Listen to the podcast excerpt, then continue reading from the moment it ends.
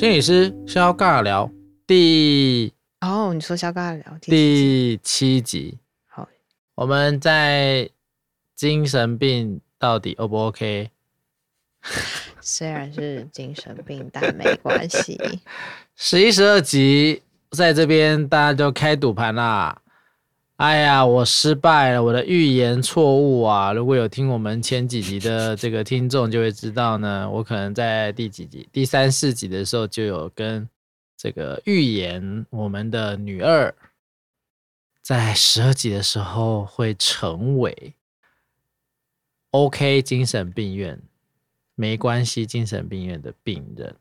不过，结果我失败了，在这边。奉上给我们廖尉慈心理师的饮料，蛮好的。果然我都没有打那种，就是 对，你们觉得可惜？会有风险，反正就赌个五万呐、啊，真的，好歹还可以弥补一下。至少你没有三十亿，你还有五万，差。算了啦，我哪那么笨跟你赌这个？一杯饮料就好了啦。哎、欸，可是讲到这个部分，他完全走到完全相反的路线上。他到底走去哪？应该是说，我觉得他跟那个小胡子的关系，他现在已经没有胡子啊。出版社老板的关系，现在又进到另外一种层次里面了。什么层次啊？嗯，我觉得他好像开始暧昧，对不对？对，有一些这个情愫跑出来了。有几个特别的画面，我觉得还蛮值得提的。因为其实，呃，当女二又看到男一跟女一在一起的时候，心里有一些不平衡。所以他们两个到咖啡店的时候，其实他一开始又想要再去多谈谈那个。女主角怎么样，或男主角怎么样？对，结果出版社老板他就说：“哎、欸，我觉得他们的事情他们可以自己处理的很好。我比较好奇你的事情，嗯、我对我们的事情很会，这个有修过智商嘞。我觉得他讲这句话的时候就打动人呢，你知道吗？对啊，眼睛不要一直看着别人，要回过头来看看自己跟你身边最靠近的人。真的，而且因为我好奇你，可以让。就是这整个关系就会变得不一样了。很会，他一定上过什么课？他上过什么课？小胡子，小胡子。可是我觉得，其实要跟一个人建立关系，并不是这么容易的事情。或是跟对，其实对小胡子来说，也有一部分是他开始放掉女一了嘛。对，嗯哼嗯，我觉得渐渐的把那些原本的角色给放掉，没有那么要去。承担那么多，他可以回到比较单纯的，我就是他老板，我就是他的经纪人，我只要管控好这些，你知道，对，我不用再管他的情绪啊，也不用管他的交友啊，也不用管到底他现在过得怎么样啊，好像那个轻松感就跑出来了。当然，我觉得他还是有很关心他的部分嘛，因为到这两集的时候，女主角的爸爸也进入到生命的另外一种阶段。也就是说，他的脑瘤的部分好像又复发了，嗯、然后呢，也开始要考虑进到一个末期吗？对，末期。嗯、那接下来可能随时都会迎接所谓的死亡这件事情。嗯，当然，女主角就像前面在说的，她觉得那终究是一个躯壳或者，灵魂已经消失的爸爸。嗯、但是我不相信他真的对他没有感情啦，所以我觉得那个出版社老板一直在提醒他这件事情。也就是说，哎，这个离开你有什么想法？然后女二也有去问他说，你有什么想法？嗯，当然，这个跟这个女一跟男一在这个关系开始修复，或者真正式的把这个过往啊这些情绪的威胁啦、操控啦，或者用一些。所谓的不适当的方式来维系关系，这样的一个状态都慢慢解封，也是很有关系啦。例如说，以前都是用哦这个呃命令的啦，然后威吓的方式啊，要求别人就范呐，对，好像是一个。女王啊，哈，我说的才是对的啊，什么事都要以我为中心啊，所以以前小胡子也是过得非常痛苦啊，嗯，他在那个一开始的时候，嗯，所以当然也是女一在这个部分跟这个男主角也有很多很多很多很多自我的一些修补或者是一些调整，然后我觉得当然都会间接的影响到身边的各式各样的人呐、啊，对，没有想到一段关系其实会勾出其他关系或者其他人的一些心情变化，哎，嗯哼，嗯。然后，其实，在第十一集，他在他的那个片名叫做《丑小鸭》啦。那这个丑小鸭的关系里面，我觉得探讨比较多的是到底，因为他谁是丑小鸭？谁是对啊？谁是丑小鸭？到底谁是？是讲女二吗？一把是不是？不是，就像之前说的，你可能是在养别人的小孩，我是说 你可能长出来的样子不是他期待的。嗯。不过这集讲的比较多是他们三个人之间的关系，就是还是在讲哥哥，然后一还有男主角的关系。嗯哼。嗯。然后在这边的话，其实也谈到比较多，他哥哥为什么会这么怕蝴蝶？讲到了过去，到底他的妈妈是怎么、嗯妈妈？这比较就是他是一个在场的一个所谓的目睹嘛。对，嗯，那个创伤好多。对，他创伤真的很多。然后因为大概前面有一些反反复复的，我觉得就是可以先跳过，就是男主角又要逃离女主角，然后女主角又。啊，跟他的关系的部分，嗯，我觉得比较多要讨论的，应该会是说，呃，他最后怎么决定要去面对这只蝴蝶这件事情？他可能也困扰他了，有没有二十年？啊，应该有哦。对啊，因为他是很小的时候发生这件事情，对，然后他们也就开始过着一个常年搬家的日子。嗯，为了躲避蝴蝶，对，为了躲避蝴蝶。然后上一集出现的那个神秘的女士、神秘的病患，其实不是他的妈妈，吓一跳啦！大家以为是鬼，对，但他其实只是，他又是另外一个角色了。他的那个角色其实是一个呃不被看见的话剧演员，就是他一辈子都嗯很努力演戏，可是却一直被。嫌弃说没有才华啊，或者是说他演的角色怎么都是默默无闻的，所以他对于这些事情是有些愤怒的。嗯、所以，呃，他同时也是叫妈妈的粉丝。原来是这样子啊，书迷。所以他其实我觉得在里面有描绘比较多的是他怎么样在那个书里面去看见那个作者的样子，然后那些纠结，然后跟他爸爸的关系，跟他女儿的关系。所以他最后把他自己完完全全的变成是。带入那个角色，我就是你妈妈，然后所以到城堡里面去找女主角。所以我觉得那那一段那个女主角她能够忍耐这件事情，好像也真的很重要哎。嗯，要不然她就直接剪刀就给她下去啦。对，下去都不知道发生什么事哎。就跟你当初预言的美吉杀一个人是一样的。对，应该是。对，怎么了？为什么要提出我另外一个失败的预言？如果你当搞不好真的有杀，只是没有演出来啊。我觉得对不对？可能到他跟男主角解封之前，他都有杀呢。Maybe，Maybe，maybe, 但我觉得不太可能啦，应该不会走到这么暗黑的路线。吧，韩剧也总是有一些蝴蝶在那里。然后我觉得在这部分，他也有在讲的是说，就是怎么样去承诺他的哥哥，说他会陪伴着他，然后同时也让他哥哥知道你是大人了。然后所以到十二集的时候。讨论比较多的是何谓家庭这件事情。嗯哼，嗯，然后他哥哥也决定要去做智商了，也就是跟院长做智商。太棒了！然后他们在做智商的过程里面，其实就有重新去谈蝴蝶到底是什么。嗯，然后蝴蝴蝶那时候原本是在讲过去的那个创伤嘛，然后当然这个有一个分支线是出去延伸到是到底谁是凶手，就是因为他们有发现了一个蝴蝶的胸章，所以哎。就是刚好跟他爸爸的女主角爸爸床头那张照片里面的蝴蝶胸章是一样的，所以这时候男主角就陷入了另外一个纠结里面。这个纠结就是我到底能不能爱上这个可能是杀我妈妈的凶手？我们男主角真的纠结很多，他真的很纠结，他每一段都有一个纠结，而且而且我发现他表达他纠结的方式都会是伤害自己，要么就是跟跟人群隔开，对。我要逃离其他人，我要打柜子，我要打什么东西，然后反正我受伤了之后，好像这个东西就可以消失。嗯，对，但这个纠结其实就是一直存在着。我觉得也是一个很常出现他跟女主角的一些矛盾情节啦。对，真的很爱他，但是他又有好多让我好不舒服的东西，所以我到底是要更靠近他呢，还是远离他呢？所以我觉得这两集好像也讲的比较多的是说，其实我很喜欢这个人，可是。我也尝试要离开他，但是我最后还是会不自觉的被吸引回来，嗯、或者说我跟他的关系就是这么的特别，来来回回，离开他，靠近他，离开他，靠近他，其实蛮辛苦的。你身边有这样的人吗？我身边，嗯，有没有这样的人？有没有谁会让你想要离开他，又想靠近他，又想离开他，又想靠近他？我觉得比较 比较少哎、欸。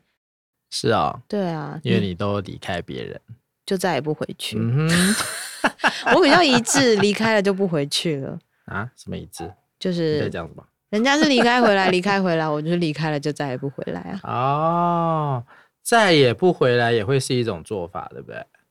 你会吗？离开不回来，还是离开回来？还是会有啊，就是绝交啊。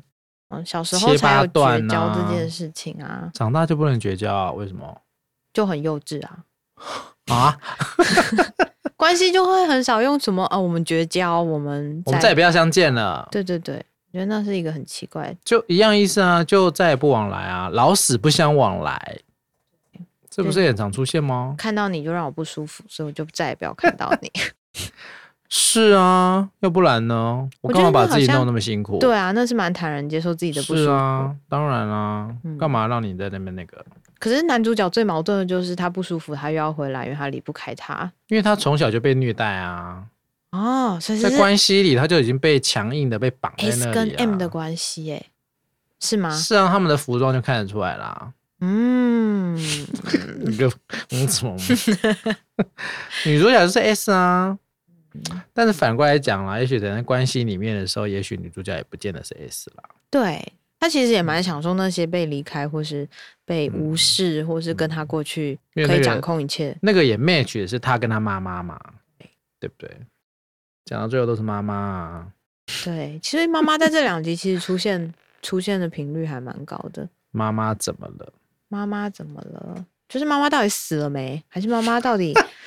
妈妈到底是不是凶手？还是妈妈到底还可以带来多少创伤？哎，妈妈呀，妈妈。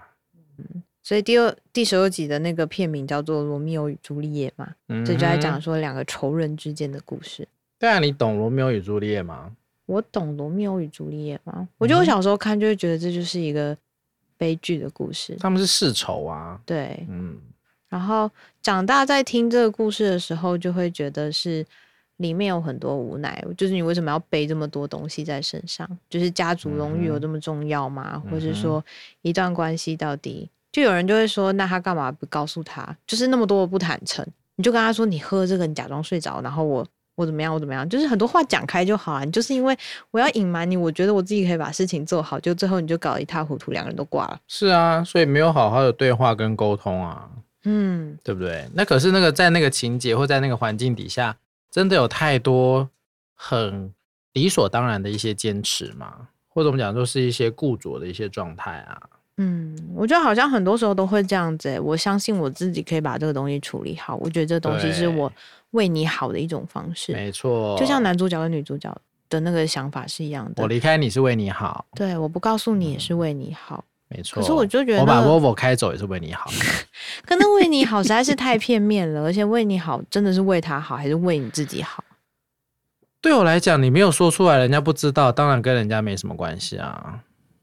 那都是你脑袋里想象的为你好啊。对，嗯嗯，可这种想法很可怕，因为很多人都会是这么想的。很长啊，你小时候就听很多了吧？你不要怨我啦，我是为你好，在此努力念书，这都是为你好哎、欸。真的耶。对啊，男朋友不要乱交哎、欸，为你好，不要太早结婚，不要太早怀孕。嗯，这都是为你好。可是我觉得那慢慢的也会内化，觉得嗯，这真的是为我好，有可能啊。有一些人会啊。对啊。然后，嗯，其实十二集在谈的那个蝴蝶的时候，也有一些新的概念。就是原本他对于蝴蝶的想法，就是是创伤，或者是一个可怕的东西，他想要逃离蝴蝶。嗯、可是因为很特别的是说。呃，当他在跟院长谈蝴蝶这件事情的时候，院长告诉他，蝴蝶其实是赛姬，一个故事里面的叫赛姬，然后其实是 象征着治愈啊哈，嗯，所以他其实就是重新去了解了蝴蝶的这个意象是什么。然后这个很特别的，也是带到他那时候在公车上遇到另外一个放假外出的病患，就是你说的卧底，对，贾院长那个，嗯，曾院长，对啊，曾他才是曾院长，贾卧底曾院长，对。然后因为那时候其实我也觉得这角色很特别，因为他看起来状况特别的稳定，好像他也没有看到什么的，呃，跟里面一样很显性的一些病病状或症状。嗯，所以当他这次要出院之前，他就跟院长说：“其实我有点担心，我不确定我能不能在外面生活。”嗯，对。然后院长说：“希望你这次出去之后，我可以很久之后再看到你。”没有想到呢，他出去了之后，就在公车上，就是遇到了这个哥哥嘛，他们发病啦。对他们，他就发病了，因为那时候刚好旁边有一个施工机打洞的声音。弄咚咚咚咚咚咚咚咚咚，对，然后就那个声音就引发了他之前在越战引起的创伤阴影。就后来呢，这个哥哥他就做了一件事情，因为当他很崩溃的时候，通常他的弟弟会怎么做？就是拿外套蒙在他的头上，让他可以嗯哼比较回到一个比较平静的状态，或者是比较自己一个人状态去处理那些情绪。所以他就这么做，然后正常的吗？有叽哩叽哩的声音，是正常的吗？叽哩叽哩，叽哩叽哩，有电波声，电波声，他现在没有了。然后呢，他就是呃，去抱住了他，让他比较安静，然后也。让其他人联络说要让他送回去医院，我觉得这件事情也是一个蛮大的突破，哎，哦吼，对，因为对他过去都是那个比较常受帮助，或是比较需要别人帮忙让他情绪稳定的角色，嗯、可是今天他在公车上，他扮演的角色是一个我可以帮助你，或者我比你稳定，对，或者我有一些办法，所以我觉得。嗯，在创伤症候群是这一集有小小提到的一个部分嘛、嗯、？PTSD，对，大家耳熟能详。嗯，但大家真的有了解 PTSD 是什么吗？嗯哼，PTSD 大概就会是从我们台湾九二一大地震之后开始被注意啦。嗯，你有接触过吗？九二一的那时候是你，你说我的年纪吗？不是啊，我是说那时候你已经开始做。当然没有啊，为什么老吗？我还在家里，我在念大学啦。哦，你还在念大学？嗯，我记得很印象很深刻，我家的柜子就倒下来，嘣。台北不应该还好吧？对对，我的柜子倒下来，蛮大的。哦。台北也有倒房仔，你不知道吗？东兴大楼。哦。嗯。我们还有什么淡水？就竹围那里啊。什么大镇的？啊，对，博士的家。嗯。台中就蛮大的，我记得那天当然不就在旁边吗？镇很大，而且我们家隔壁没多远就有一栋房子整个坍塌的，所以很多受灾户啊，你是吗？我们家还好，你家还好，就是东西都倒了差不多，破差不多。那时候不是暨大学生都到台北来上课？那时候我还不是个大学生哦。对对对，那时候我的我的哎、欸，我的国中还高中同学念暨大，所以他们就有不知道一学期还是一年就寄到台大来念书啊，好棒哦。好棒哦！毕业证书还是寄大，啊，好烦哦，那很不方便。你这么不喜欢你的母校啊？没有没有，暨大也很不错啦。没有，我觉得那个应该会是。对很多人来说是个阴影，很大的创伤。是啊，后来很多人那时候还在余震的时候，都根本不敢睡觉啊，然后也不敢回到房子里面啊。嗯，那你应该也有一些印象吧？有时候台湾这个地震，我记得有一年也蛮大的，然后不是震到这个饭店里的什么明星啊、港星吧，都跑出来啊，然后那边大叫啊，好像很可怕啊。你说后来吗？对啊，这几年的事情。这几年是啊。哦。我觉得台湾人其实蛮熟悉地震诶，相对于其他的。对，所以后来大家对于地震这件事好像都见怪不怪了。嗯，所以有很多很多的部分都会让人有点担心，例如说防灾的意念啊，防灾的一些所谓的应该什么样警觉啊。嗯嗯。当然，PTSD 它的源头是二战啦。嗯哼，嗯哼，知道是二战开始。哦，你不知道哦？好吧，我不知道。呃，PTSD 我知道是战争，但我不知道是哪一战。PTSD 就是二战，就是二战。你不是不是越战吗？对，就是二战，就是越战呐、啊。到越南打仗的时候，其实在越战的时候很可怕、啊，因为那时候因为那个北越嘛，那个越共啊很会躲，因为他们是打游击战嘛。嗯。所以那时候他们都用什么？那个那叫什么什么什么什么弹？烧夷弹嘛，还是什么弹？反正那个那个弹就是会会把这个村庄都烧掉。嗯。然后那些这些呃武装的士兵啊，就要。就要去把这个村庄消灭嘛，因为哦，你大家也不知道这个军种的分别，对不对？哈，例如说，呃，空军啊，负责轰炸嘛，嗯、啊，轰炸就丢炸弹，嘣嘣嘣嘣嘣嘛。对。但是最后你要占领一个地方，你还是要派陆军，就派步兵，嗯哼，要有兵啊，兵过去把这个地方都扫荡完，嗯，你才能正式比较说，哎，我有占领这个地方，嗯。这样听懂，所以剧情里面那 个阿公应该是个路，应该是个老兵呐、啊。对啊，当然韩韩国就是韩战呐、啊。嗯，哎，他的地点是韩国嘛？对啊，韩战也是。在讲越战。对啊，哎，嗯、越战有出韩国兵吗？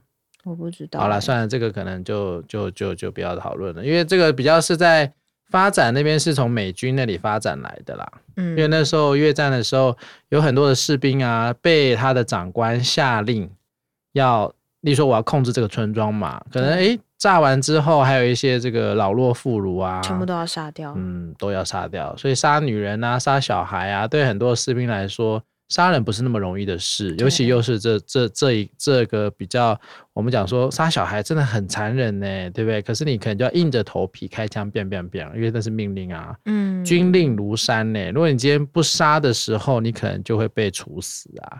所以那个那个对所谓很多那时候的那些美国大兵，那时候征召的人都很年轻，嗯，那些那时候都是把。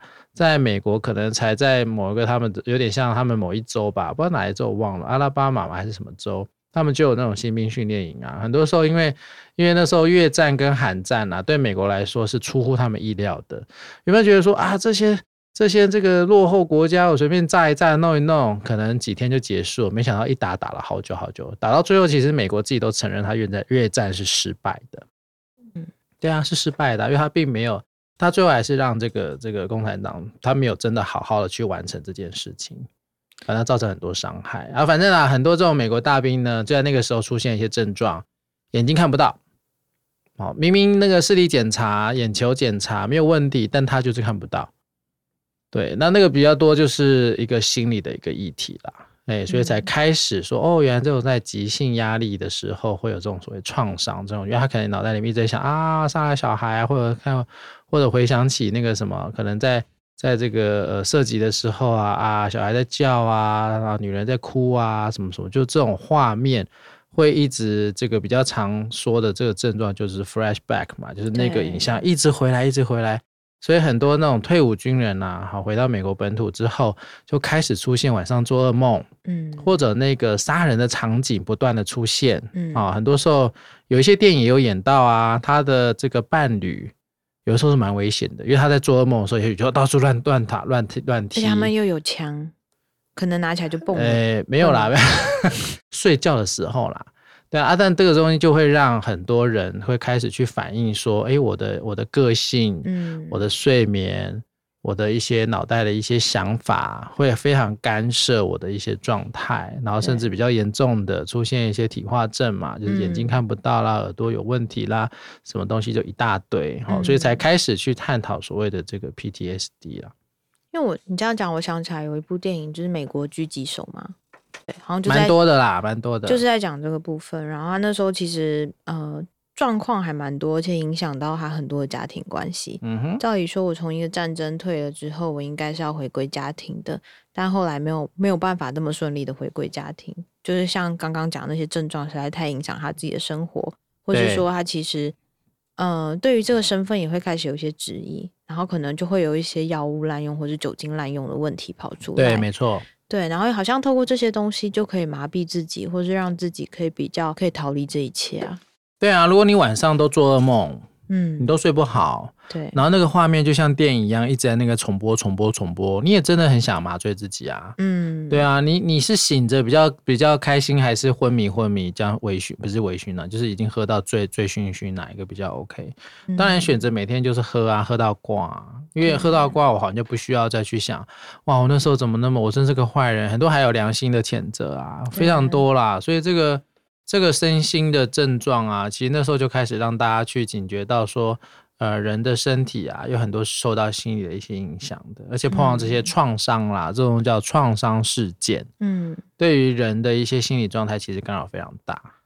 嗯，所以其实在这个韩剧里面在演，就是说这个阿公老先生，他其实是一个善良的人，或者他其实对于生命这件事情，他那时候有去执行一些任务，就像你刚才说的，他必须要去针对这些。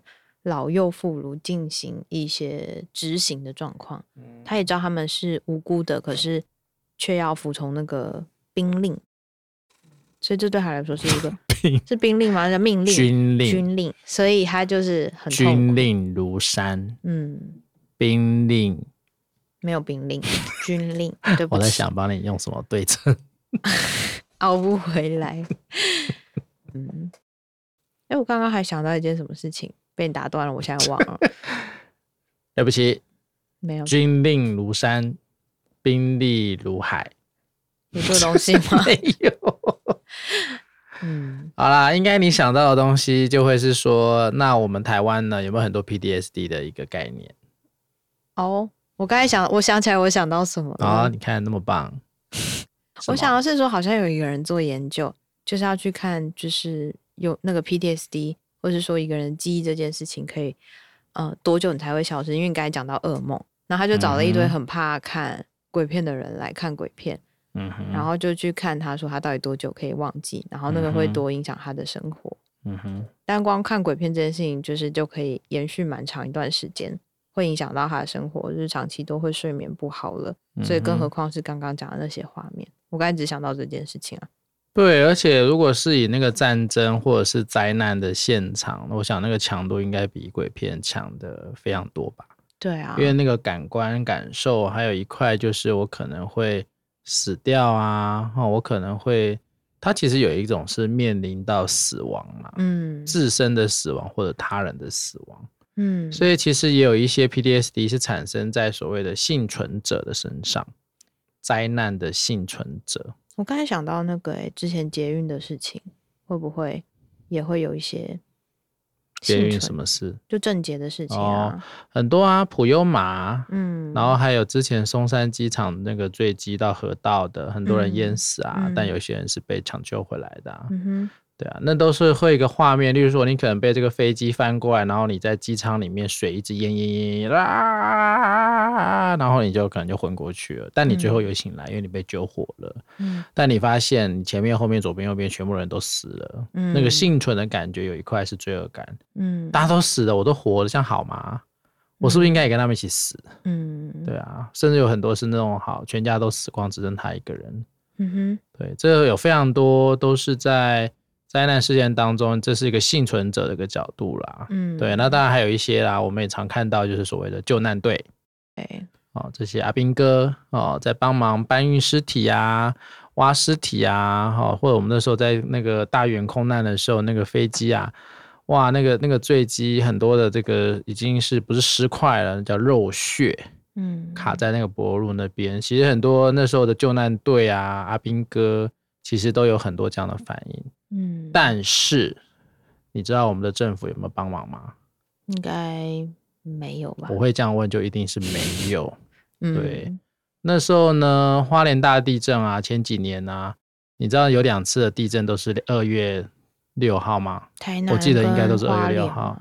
嗯，没有，花莲有两次都是花莲，嗯，呃，都是二月六号。如果记得没错的话，嗯、所以那个那个时候其实花莲的地震啊。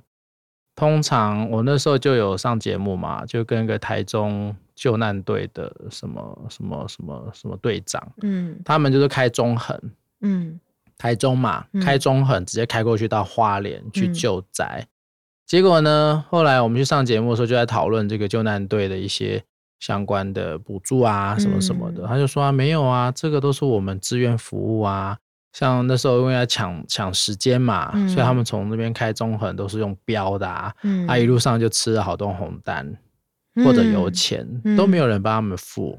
然后我们就来讨论说，像这些消防局啊、救难队啊、军队啊，在做这些救难工作的时候，哎，真的会有一些蛮多心理上的一些困境、心理调试的问题。嗯、那有没有有没有政府提供相关的这个所谓的经费，让他们去做，比如说做一些 debriefing 的团体啦，或者有一些真的出现我们刚刚所讲的一些症状的时候，有没有机会去找心理师做心理治疗？啊，结果他们就说没有。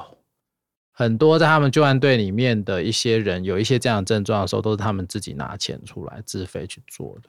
你刚才在讲这个时候，让我想到，就是韩国之前不是有一个世越号吗？你知道，就是整个船是沉船淹在那里。对，然后那时候我就看了一本书，它叫做《谎言》，然后在那本书里面在写的就是，他们是因为政府好像不够力，所以是潜水员他们自己有一些本身就已经有潜水资格的。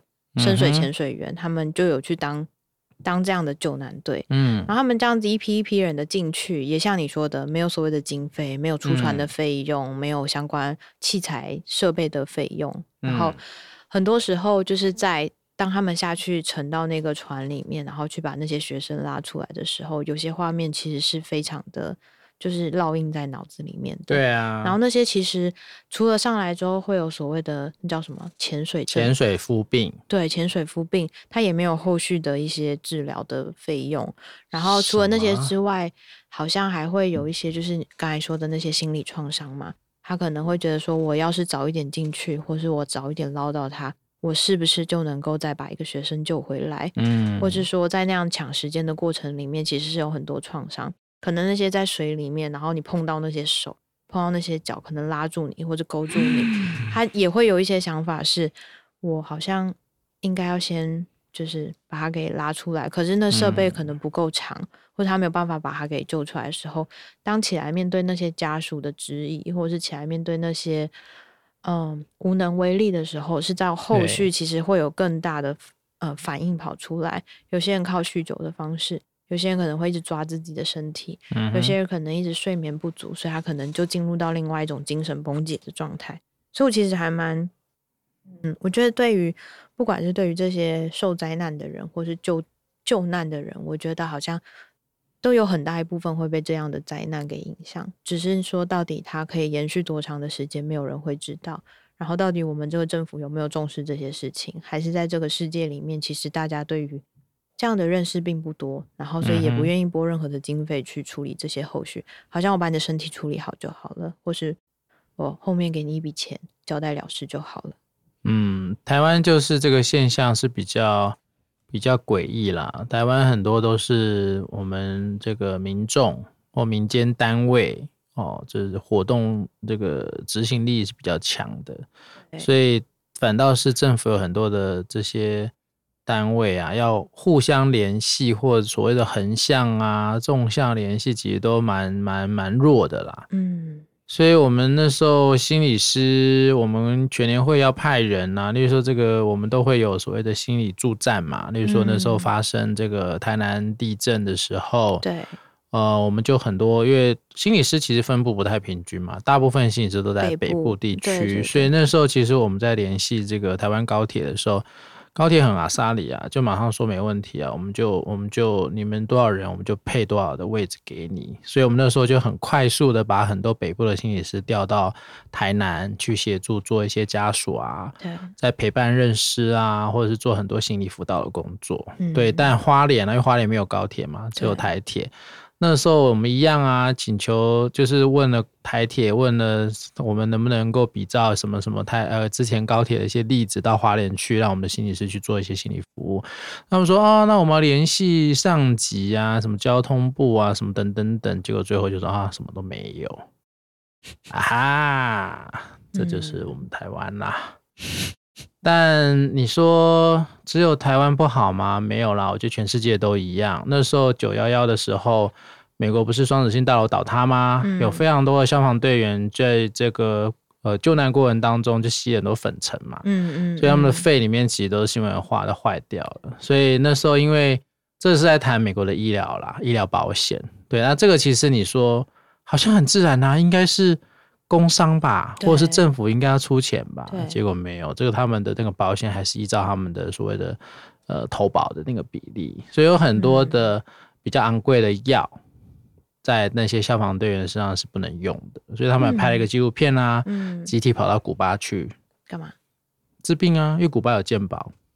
哦，嗯哼，同样的药哦，在美国是拿不到的，因为他们没有那个健保，没有那个保险的那个、嗯、那个、那个 credit。但是到了古巴，免费。我觉得这让人家很寒心呢。就是我当初是抱着多么一个助人的心，或者是热情的心进去，结果最后会得到这样的对待。哎，讲到钱呢，就是这样，对不对？钱就是伤感情。对啊，你看你不是很可怜吗？没有中那个，难过啊！应该有很多人跟我一样很难过。会不会这样有创伤后症候群啊？啊，你们也太小看你们自己了吧？对啦，也是。我们讲那个创伤，说实在，那会是为什么会变创伤嘛？一定是你平常承受不了的嘛。超越你平常能够接受的那种刺激的范围嘛，才会叫创伤啊，嗯哼，对不对？我打你一巴掌创伤吗？创伤。打你一巴掌，你创不创伤？我可能觉得还好。真的哦？嗯哼，你打我，我可能会崩溃哦。踢你，可能踹你，不行不行。踩你，不行。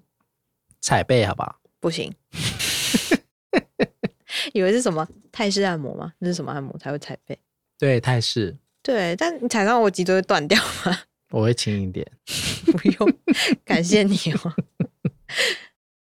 好啦，我觉得可以。啊，好啦，PDSD 大家就讲到这边啦。吼，所以大家特别小心哦，嗯、因为不是只有我们刚刚所讲这些人会 PDSD 哦，很多时候车祸嘛，对不对？也会是一个灾难啊，或者是就是在你的这个人生的历程当中，可能会碰到很多你无法接受的事情。那都可能会是一个创伤哦，所以要特别小心啊！创伤会引起很多很多很多的睡眠的议题啦，哈，这种 flashback 啦，影像不断重现啦，嗯，或者是常常会有点像都在警觉的状态啊，嗯，哇，一有人什么什么开个枪，不是啊，这。也有人什么咚咚咚的声音，或者是听到什么尖锐的声音，或听到那种哦人家高分贝要骂人的声音的时候，可能你就会被唤醒一些以前创伤的经验。哎、欸，说到高分贝，我今天有遇到一件事情，哎，嗯，我今天就是去骨科，反正我就是觉得你怎么了？就是反正我之前车祸的后遗症，然后呢，然后我就去看骨科，然后我一出板桥捷运站的时候。哎、欸，不是板桥捷运站，呃，反正就是捷运站，然后，然后就有一个女的很大声对我咆哮，她叫我不要靠近她，然后我那时候是戴着耳机，然后她就在我的耳机，就在我的耳边咆哮，说叫我不要靠近她。啊，我那时候就突然觉得非常的就是 shock，有紧张到，因为我有一阵子没遇到这些人了，我有一阵子很常遇到这些哪些人。就是 可能精神比较不稳定，或情绪比较不稳定的人，我还蛮常。我之前来台北的时候，真的好常遇到。可是我觉得那跟我在医院跟你的脸有关。哎、欸，哪有？我之前在台北也是在捷运站的时候，他会问我说：“需不要？呃，他要不要回家处理？他不小心，他不小心大便出来，他该怎么办？”他他直接来问我，我说：“对，你该回家。”干嘛叫他回家啊？叫他去厕所啊？没有，他是说他要回家，是不是要回家换裤子？我说对，要回家换裤子啊。喂，他住很远，那不是 全车人都臭死吗？对，我你应该叫他马上去厕所换啦。他没有带那么多东西啦。对，不会啊，他大的内裤丢掉就好啦。哦，好啦，对，大家遇到大家遇到有一些这个情绪比较紧绷，然后看起来比较怪异行为的人，就是要保持冷静啦。对，我今天很冷静。嗯，你很冷静。然后，好啦，最后其实就是十二集就是在讲他的纠结嘛，他到底要不要就是跟着女主角再拉开？然后在这一集比较最后特别的是说，呃，我觉得他哥哥就开始有意识到。他可能要长大，长大独立了。对，然后他可以去照顾他弟弟。他第一次在睡梦里面看到他弟弟的脸是叫做幸福的表情，嗯、就是他那时候他弟弟梦到说，如果他哥哥是正常的，如果他哥哥是可以像一般家庭一样的哥哥的话，那他跟女主角会不会有一段不一样的关系？他可以去上学，他可以有正常的生活。对，所以他那时候露出的表情叫做所谓幸福的表情，就像那个这个哥哥画的图嘛，三个人。对，但我想他画的那个人里面应该也有一些内在的含义，就是我们是什么样的一个互补的角色，有的是就在剧里面有提到一点点。P，三个人 person。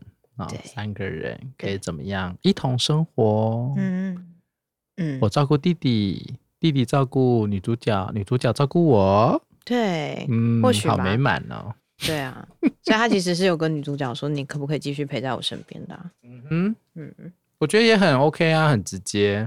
对，而且也不会像他以前有很多的担心，高不可攀嘛，对不对？魔女啊。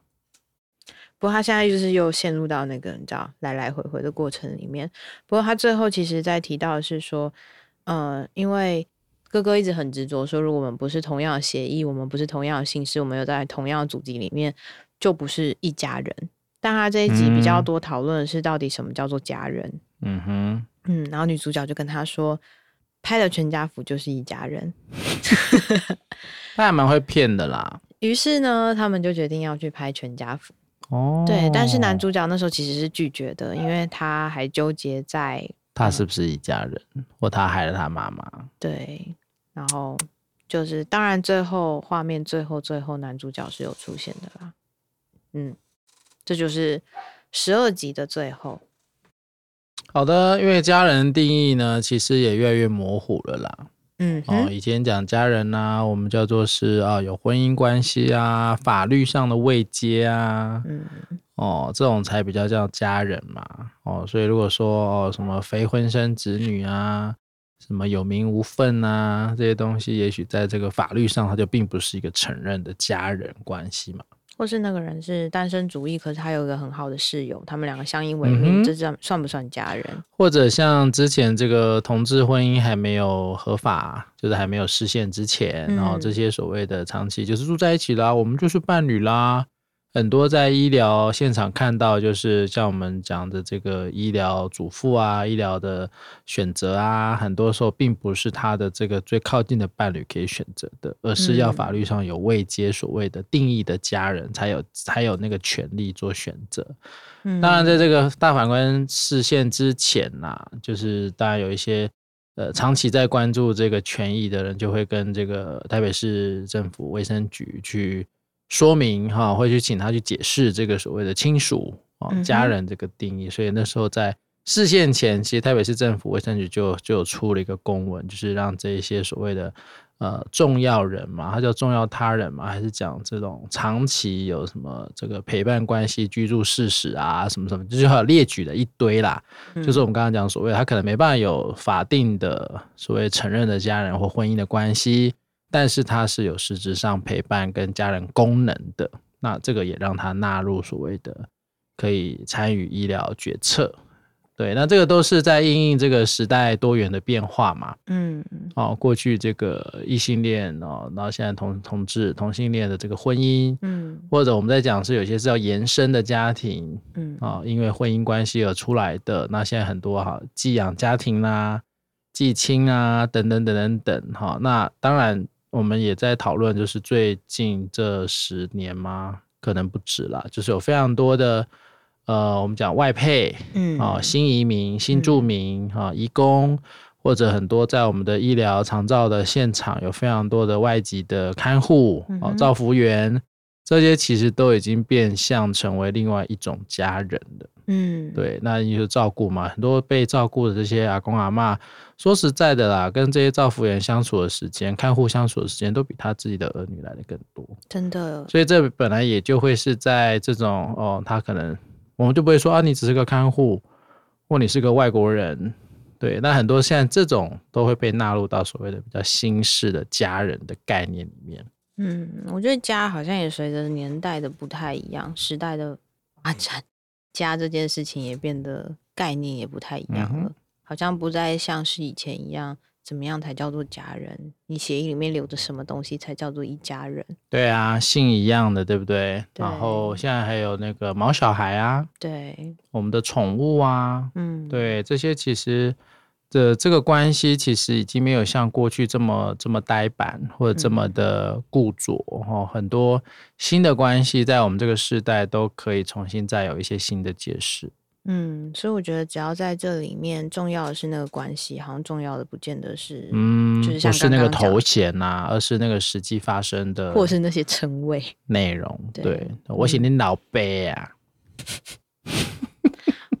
对，所以我觉得这这可能是十二集想要带的吧。除了罗密欧与朱丽叶，就是带重新去定义什么是一家人，重新去定义何为家。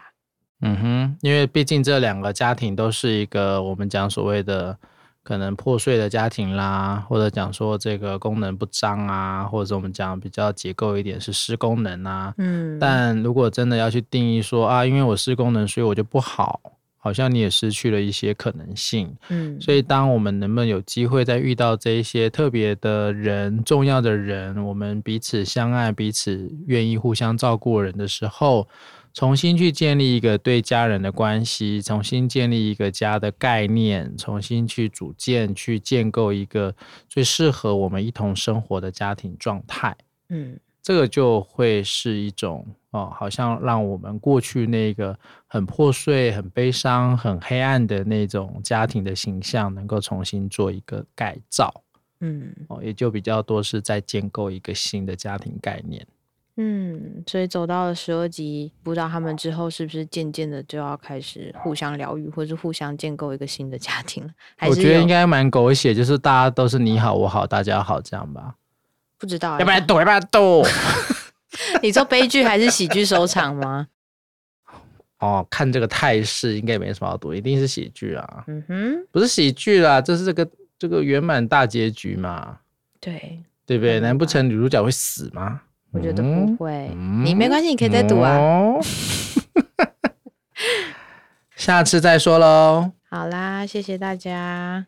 以上是我们的寝室小尬聊，再见。